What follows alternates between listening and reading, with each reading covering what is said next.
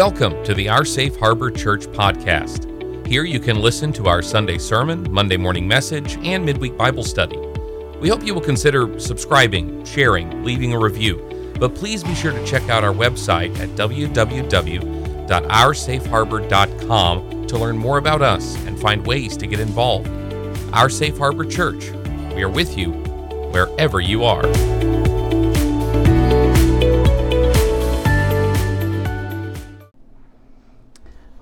Here we go. Back into 1 John chapter 3, starting at verse 7. There's a lot in this book, isn't it? It's very rich. It's also very deconstructing of our complex theology. And then it reconstructs based on love and righteous living following Jesus. That's enough to keep anybody busy, isn't it? You would think so. And yet we have endless arguments over theological minutiae that was so minute that Jesus never even approached it. Makes you wonder. Here we are, 1 John chapter 3, 7. Dear children, do not let anyone lead you astray. He who does what is right is righteous, just as he is righteous. And again, the he and the he. If you do what is right, you are right, just as Jesus is right. Again, come alongside Jesus. Act like Jesus. He who does what is sinful is of the devil, because the devil's been sinning from the beginning. The reason the Son of God appeared was to destroy the devil's work. So, just very briefly, don't contribute to God's enemy. And the devil's always been sinning. If you sin, then you're following him. The Son of God came to stop the devil, but if you join the devil, you're on the wrong team. You know, do not give aid and comfort to the wrong side. I've had to make that decision all my life, and I will not make it for you. But there are certain concerts that the instrumentation was brilliant, and I would have loved to have gone to watch the guitars and to watch that the way they put things together. But there were things going to be said and done on stage, and I didn't want to put my money into that. And I decided I couldn't. Now, you might decide you can, and I, I will not judge you for that. But I have the same issue with some movies that I like this actor and I like this part of things, but there's too much of this there. I don't want to give aid and comfort too. But I do the same otherwise, and, and I will never call you to boycott anything or anyone. But Cami and I, Miss Cami and I, will see a corporation doing things and say, you know, it might make our life more difficult, but we're not going to put more money into that. Now, by the way, you, there's nobody on the planet that can do this in a pure way because if you even try, you, um, well, you, you can't. You know, I don't know what the local grocery store Kroger or Publix does with the, the profits. I know some of it, I don't know all of it. And the same with Walmart, the same with petrol stations or whatever. So, again, don't become a fanatic here but it is it's worthwhile discipline to pick a couple that you say are being egregious and saying we're going to do without that. All right just a thought. Because the son of god came the son of man came in other words just like us to end evil let's not support it when we have an option to not support it. All right? The reason see verse 9 no one who is born of god will continue to sin because god's seed remains in him he cannot go on sinning because he's been born of God. This passage has, has created a doctrine which has infected some Protestant groups. It is not mainstream by any stretch, but I come across it every so often. And it basically says that once you become a child of God, then you are absolutely holy and you're totally sanctified and you don't sin anymore. Well, that's not true because John's already said, if you've been following along, that the blood of Christ continually cleanseth us. And we talked about that uth means that the verb is a continual action. We don't need continual cleaning if we don't get continually dirty. But there's a whole lot of difference from never bathing to having to shower every day. You know, there's there's a big gap in there. And so yes, does Patrick sin? Oh, you'd better believe it. Is he happy about it? Nope. Will he stop sinning? Well, I might stop those, that sin, and then all of a sudden find I've got a new sin. I'm not casual about it. I'm not okay with it. But I know I'm still saved because I'm in Christ. So, what is this verse talking about? It is saying that once you realize what God wants from you in this moment, you have a seed of God in you. And if you stay open to the, the seed of God, the Spirit of God, He will grow you into a better person. I was saved when I was a boy, when I was baptized. And I have no doubt.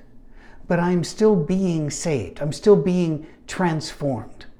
And in fact, let's see, there's a, if you wait, uh, or if you go back rather to June 18, the Monday morning message, and it is on Who Told You About the Attitude You Rode In On, you will see an example of me talking about something I caught in my own behavior and have been working hard ever since to get out of that. Because the seed of God is working in me trying to push that out. Okay? That's what he's talking about. He's not saying all of a sudden, perfect in every way. That's not the way humans work. No, uh, let's see, down verse 10. This is how we know who the children of God are and who the children of the devil are. Anyone who does not do what is right is not a child of God, nor is anyone who does not love his brother.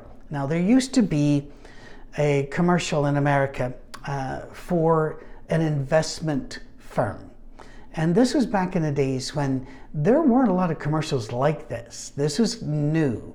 This idea of actually going to an investment person instead of just putting your money in the bank uh, or you know, if you're super, super rich, you know, buying some stock. This was all kind of new. And I believe it was E.F. Hutton, um, but I could be wrong there because I was in and out of the country a lot and frankly, in and out of in front of a TV a lot. So, um, but let's say it was. And people would be talking about, well, I don't know about this, and how about my retirement and the way the world is. And they'd be in a busy restaurant, let's say. And one of them would say, My broker is E.F. Hutton. And E.F. Hutton says, or Merrill Lynch, one of those. And E.F. Hutton says, and everything, everybody goes silent. And the camera would pan back and everybody's leaning in. Well, this is one of those moments. How do we know we're the children of God? If the Apostle John were to come to your house and say, Here's how we know we're children of God, do you not think you might mute the telly and put down the phone and lean in a bit? He says, Do right. Well, what about my stance on the Trinity and if the Catholics are going to make it and what version of the Bible to use? You, you haven't even asked me if I'm a pacifist or or what political thing I and and what about dispensationalism and what? None of that. And in fact, you can't find it as any of these things as impediments between you and Jesus in Jesus' own words in the Gospels, in John's Gospel, all of these wee books of John and such, love one another, do right. That's it. Well, what's right? You know something? You know what right is. You know what right is because love requires it. Being kind, being gracious, being generous, sharing your stuff, sharing your time. You know what right is. And if you want to make it instead about an argument over theology and who's acceptable to God, well, then guess what? You're grabbing a job for which you are not qualified. God has not abandoned the throne, so don't sit in it. Let Him be the judge. And that's, that's incredibly good news because He loves us. Oh, look, speaking of love, this is the message you've heard from the beginning. We should love one another. Do not be like Cain, who belonged to the evil one and murdered his brother. And why did he murder him? Because his own actions were evil and his brothers were righteous. Now, there are not a lot of truisms in psychology. My first doctorate was in psychology. I'm allowed to say these things. But there are some things we know that are true. And we also know some things that are indicators of what is probably true. Let's say that you do marriage counseling, and in front of you as a couple, and I'm going to pick on the woman on this one, all right? Uh, everybody knows I have a high view of women, so I'm going to have to pick on the women once. Uh, on this particular woman, not women, and she's going, I know my husband's having an affair. And he's going, No, I never, no. Well, I know if he isn't, he's trying to. I know he really wants, and just goes on. And no matter what is laid in front of her, or no matter how much you try to search for the reasons, she has nothing there. I don't know what the numbers are, but it's like seven out of 10. She's the one having an affair. What she's doing is she's throwing that at somebody else, blaming them. I was just talking to my mother today, uh, and these are recorded more than a month ahead of time. I was talking to my mother today about a preacher she knew and, and I knew. And he made his living going around the country stomping on other Christians, declaring their sin and their sin here and their sin here. And he wrote a lot of books, most self published, and it was just, you know, the sin here and the sin. And he was just a terror. He even ran a school of, of, of ministry, how to be a preacher, and people went until it was found out he was having multiple affairs. He even brought home diseases because of that to his wife. When the wife found out from the doctor what she had, she knew it wasn't her. This man had been going around, and I had I had eaten with this man. He had been in my church, and I was always a little afraid around him because he was ultra pure and demanded that of everyone only to find out. Mm. Just be careful. Just be careful. Very often people reflect and they grab what is in their heart and blame others for having it. I was once supposed to go to a university in the Northeast. They had invited me. Um, they knew of me, they'd known of me for years, and this was a, a, a state university, had wanted me to come to talk about how we can work together even though we are diverse. And I was really looking forward to it. Then I got a phone call. I'm sorry, we can't have you. Um, they didn't even say, I'm sorry. They said, We're not going to have you. We're disinviting you because this one group says that they don't like what you said over here. So, one group of the groups that's holding the diversity forum didn't like that I was diverse from them, or at least the way they would have phrased something. Therefore, I'm disinvited. I told them, thank you, because I didn't want to go into that. That's just silly. If you're all running around saying, you know, you can't be diverse from me to be diverse, that's a problem. And it's the same with us in sin. The, the holier than thous have a bad reputation for a reason. They earned it. We should instead just love one another and try to do what's right. Don't try to fix everybody else and start hunting specks in our eye. Do you remember Jesus' story now? Let's work on the log in our own eyes first. Do not be surprised, my brother, if the world hates you. Ding, ding, ding. Still does. It still does. We know that we have passed from death to life. Past tense. You already have eternal life. You got that. Don't sweat anything else. Because, oh, did, did you see? Did you see the verse? It's right there, verse 14. We know that we have passed from death to life because we have done everything our denomination tells us we have to do to become acceptable to Jesus. It's right there in the Bible. Except that it isn't. At all. Not even a bit. Nope. Verse 14, as it really is written, we know that we have passed from death to life because we love our brothers. And anyone who does not love remains in death. Now, about this time, people who are more reactive than they are thoughtful will start playing this, but who's our brother game? Oh, really? We've settled that, haven't we? Jesus settled that with the question, uh, rather, with the story of the Good Samaritan. Your brother is even your worst enemy. To the Jew, there was nobody worse than a Samaritan for a lot of complex reasons. And Jesus picked the Samaritan and said, Who was a neighbor to the man that was robbed and beaten. And they had to say, well, I guess it was a Samaritan. Like, I guess. Like, you don't know. You just heard the story. Uh, yeah, your brother is even the one that's just driving you crazy. Even the one that's sending you emails, or even the one that disrupts your family holidays, even the one that has that you've never met, but you've seen him on television and you have to, you rush to change the channel because you can't stand that person. That's your brother. Now, you don't have to necessarily like them or approve of what they do, but you do have to treat them with grace, dignity, and respect. In other words, you have to love. That's required. And by the way, I know that sounds pretty hard, but it's supposed to be. And it's supposed to keep us busy so we don't go around inventing all the other rules we make, saying you got to do all these other rules to be acceptable. No, love. Love the brothers. Do what's right. Anyone who hates his brother is a murderer, and you know that no murderer has eternal life in him. What in the world? Hate equals murder? You know, frankly, I would rather you hate me than murder me. You know, if I had a choice, you know, if you gave me A, B, I would go for the hate, not the murder. You know why it's murder? It's psychological murder, it's spiritual murder, because you are killing that person in your head and brain. Not like fantasies of, you know, using a gun or running them over with a car or something. No, it is that person I will not serve. I will not have them in my life. I will not learn from them. I will not try to help them or teach them. They are dead to me. You've heard that phrase? Hate does that. It makes a division, a heresy. John says, don't do that. So, somebody once came up to me, and this has happened before, and they're always such sweet, good people that say something like this saying, I'm so sorry that you've got so many enemies that you know, go for you.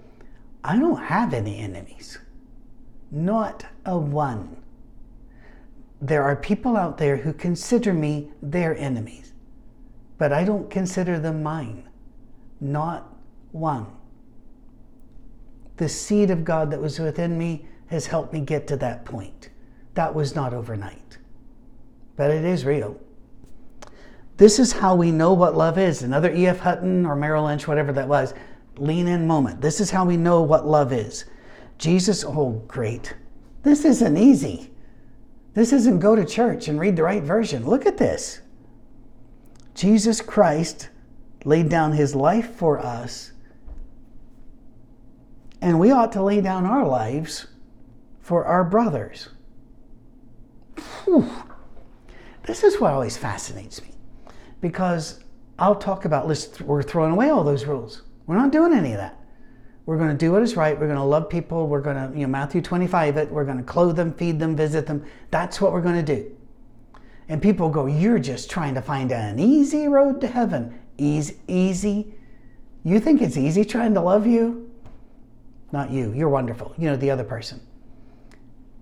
That's the hardest job on the planet. Because frankly, you're unlovable because you're like me, and I'm not lovable. We all are sandpaper to somebody. Rubbing them raw the wrong way, it's just, no, we're all that. So, um, it's, let's not call it easy when you, there's no evidence you're really trying. let's love. And, and how hard is love? Well, I, I know of a fella who got nailed to a tree because of it. But he didn't say, so you can quit when it gets hard. We still love. Our safe harbor loves you. I mean, these are being recorded way ahead of time just because we know something could happen to me. It could be death, sickness, or death, sickness of, of a loved one of mine, or moral failure on my part, any of those. But we still want this to go out freely. There are no paywalls. Could we use the boost in income? Of course we could. We're not going to do that. We would rather have to stop than put out things that you have to pay to listen. This just doesn't seem right to me. And again, I'm not judging anybody else for it. By the way, if you see commercials before or after, or there's little banners pop up, that's entirely YouTube's doing. We have no way of deciding what they do. Um, now, we don't get that on Facebook and some of our other venues, but you know, right now, YouTube's the big elephant in the room. It's it's a big cheese. It's a big gorilla in the room. How's that? So, just using that as an example. Let's move on. If anyone has material possessions and sees his brother in need, but has no pity on him, how can the love of God be in him? Dear children, let us not love with words or tongue, but with actions and in truth. So I can say, I love you. How, how hard is that? That's not hard. But then if I see you in need, there's the kicker. Am I going to actually contribute? Am I going to share my little nest egg here? My little pile of fun money? What, what, what am I going to do? Wouldn't it be nice to have a pile of fun money? Do the whole Scrooge McDuck thing? That would be nice, but most of us don't have that opportunity and are in no danger of ever having it. So sharing is difficult. To a two year old sharing, they'll never understand two, sharing, not at two. Even at three, that part of their brain's not come in yet. Sharing to the, them means give it away. And of course, they're heartbroken and outraged at the injustice of this world. When we grow up, we should be getting over that. Dear children, let us not love with words or tongue, but with actions and in truth. This then is how we know. How many times is he going to do this? And when are we going to start listening? This then is how we know that we belong to the truth and how we set our hearts at rest in his presence. Whenever our hearts condemn us, for God is greater than our hearts and he knows everything. Oh, please get this. Please. You are so much better and so much more loved than you could ever imagine. Sometime your heart will condemn you. Often in your life, your heart will say, should have done better, not a good person, failed at this. Your heart's going to do all of that. But if you love people and you share with people, you're good with God. Even if your own heart condemns you, John says he doesn't because he knows you. Is anybody else comforted right now? Anybody else feeling really pretty good right now? I hope you are because you should be. You are that loved. You are saved more than you need to be saved. You're loved more than you can imagine. This is good news. Finally, we find once we strip away all the detritus of, of the centuries and just look at Jesus and hear John, we know we are loved and we are free to love in return. And we don't have to grab on to any of our stuff. We can be letting it go. How cool is that? Dear friends, if our hearts do not condemn us, we have confidence before God and receive from Him anything we ask because we obey His commands and do what pleases Him. Now, I've had that verse used at me and said, You see, you still have to obey His commands. And then they start listing all these doctrinal things. Do that yet. You just use this verse. Are you aware that there are other verses in the vicinity? You might want to ask other witnesses that saw this occur. How about still just keep reading a little bit? All right, let's do that. We, we have confidence before God. We receive from Him anything we ask because we obey His commands and do what pleases Him. And now read, and this is His command. Oh, well, there it was, laying right out there. We didn't have to go make up a bunch. What, is, what does it say? To believe in the name of His Son, Jesus Christ and to love one another as He commanded us. Could it be this simple? Yes. Is it easy? Oh no, it's brutal. But you'll get better at it. Even I'm getting better. And I was born a twisted little ball of judging people. I used to work with a fellow that just was pray, pray, pray, pray, pray. And prayer's always been a struggle for me. We've had this talk. And I always said the difference between us was whenever he was born and the doctor spanked him, uh, he prayed for the doctor. When the doctor spanked me, I pulled a knife on him. I've had to overcome what uh, genetic wiring, maybe I don't know, but whatever it is, and work on it every day. But man, is it so freeing to know what John is saying. Remember when we first started looking at First John, I talked about there was a Wednesday night I was at a church where the young men we're standing up and reading through First John. Each had a section. And halfway through, I was thinking, in this very church, if a preacher stood up and started saying these things, he would be fired. And in my own tribe, he would be fired. And yet, this is God's word through John to us, reflecting the words of Christ to us. Those who obey his commands live in him and he in them. And this is how we know that He lives in us. We know it by the Spirit He gave us.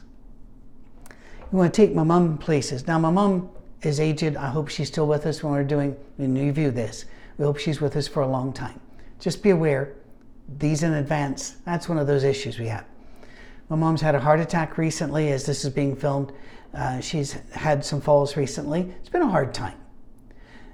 Every hospital we go to, they do the same thing because they do this. You know, they'll look at the charts and look at it and go, oh, these are the wrong charts. You can't be 92 years old. And my mom just loves that. But I'm aware they're doing that to everybody of a certain age.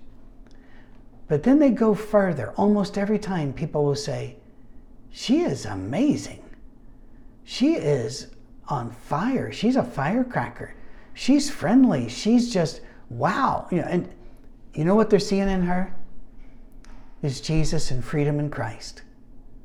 She can love people. You don't have to worry about fixing them. Don't have to worry about anything because she's good with God and therefore she's good with you. And that's what they see. It's kind of like the time came home. I've told this story before. My wife asked how my visit to Walmart was. I always never know where the scale is on the Walmart pleasure o meter, but and now they ask you at the self checkout, how happy are you? Pick a star.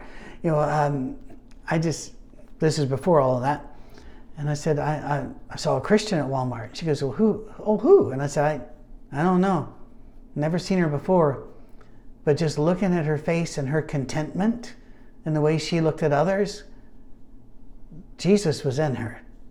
You can tell. Maybe not all the time, but sometimes you can really tell. Now, we'll change the subject right before we hit our 30 minute cutoff time. Dear friends, do not believe every spirit, but test the spirits to see whether they are from God, because many false prophets have gone out into the world. Dun dun dun. Now we're going to hear about the sins of those preachers that let you take communion in a different way, or who might let a woman speak sometime, or I'm, I'm being intentionally harmful here, uh, provocative, or who might let unbaptized children pass a communion, or who. You ready? These false prophets. This is how you can recognize the Spirit of God. Every spirit that acknowledges that Jesus Christ has come in the flesh is from God. But every spirit that does not acknowledge Jesus is from God, this is the spirit of the Antichrist, which you've heard is coming and even now is in the world. The Antichrist is not one person, it is a belief. Or perhaps you could even say a disbelief. Those who deny that Jesus is the Christ who came from God. That's Antichrist. Those who say he is the Christ who came from God, those are the righteous ones. And you're thinking, those who do that and all these other things? No, no, no, that's the point. John cannot emphasize this enough to get it through our thick skulls, I believe. To love and to acknowledge Christ as the Savior, the Messiah, the one from God, that makes us righteous and we're doing right and we're loving and sharing. It, could it be that simple, that profound, and yet that difficult? Yes, exactly. You, dear children, are from God and have overcome them, the ones who deny Christ, because the one who is in you is greater than the one who is in the world. Please, please, please remember that phrase, because we're going to come back to it next week. But right now, just very briefly, if you remember, Elisha wakes up. The king of the Ammonites has been trying to kill him and can't find him. Finds out where he is, so he gets his army and going to surround that house and kill the prophet. Well, Elisha's uh, servant gets up, looks through the window, and sees them and goes, Oh no, comes to the prophet and goes, The army has surrounded us. They're going to kill us. And Elisha just prays to God and says, God, open his eyes to see what's really there. The servant goes back, looks out the window. I bet it was one of these little, one eye up. And he sees the army that surrounds them, but he also sees a greater army surrounding them. And Elisha says, They who are with us are greater than those who are against us. John says the same thing. Remember that. You might think, like Elijah, that you're the only one left faithful to God, but God's got lots of people and they're not stopping. So don't you stop. Let's do right, love one another, and share what we have. Write us anytime at info at oursafeharbor.com with questions or with suggestions or with that a boy we love this church any of those things, those will do. All right. Have a great week. See you next time.